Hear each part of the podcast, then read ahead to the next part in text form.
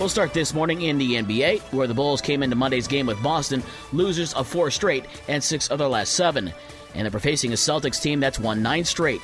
So now you'd think that both of those streaks continued.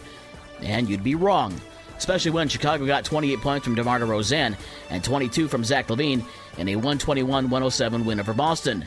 The Bulls led by 13 at the half and pushed it to 21 in the third quarter. Jayson Tatum had 28 points to lead Boston. Chicago is in Milwaukee on Wednesday. The Indiana Pacers got a double double from Tyrese Haliburton with 18 points and 14 assists in a 123 102 win over Orlando. Bennedict Mathurin led the Pacers with 22 points. Indiana has now won five straight. Tonight, the Pistons are in Denver at 9 o'clock. NHL, the Red Wings and Blackhawks were off last night. They are off tonight as well. NFL Monday Night Football taking place in Mexico City. San Francisco beat Arizona 30 to 10. Niners quarterback Jimmy Garoppolo had four touchdown passes. In college basketball, early season tournaments are now in full gear. Last night, High Point with a 68 67 win over Central Michigan out in California. Tonight, Purdue Fort Wayne will face Eastern Michigan in Cancun at 12:30 this afternoon, and tonight Notre Dame faces Bowling Green at 6:30 in South Bend. The new top 25 college basketball rankings: North Carolina, Houston, Kansas, Texas, and Virginia are the top 5. Indiana is number 11. Michigan State jumps up to number 12. Illinois is number 16. That's Maryland, Purdue, and Iowa 23, 24, and 25.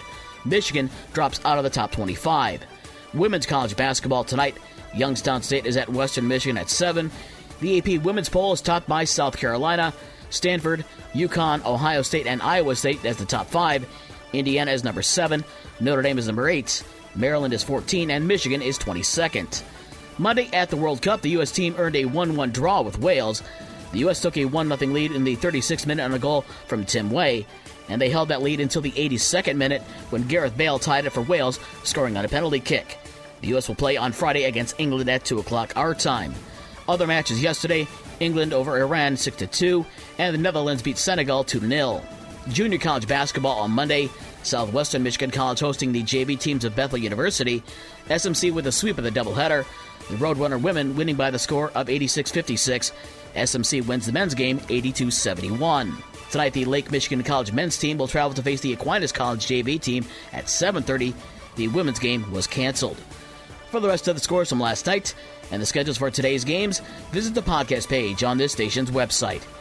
With your morning sports for Tuesday, November 22nd, I'm Dave Wolf.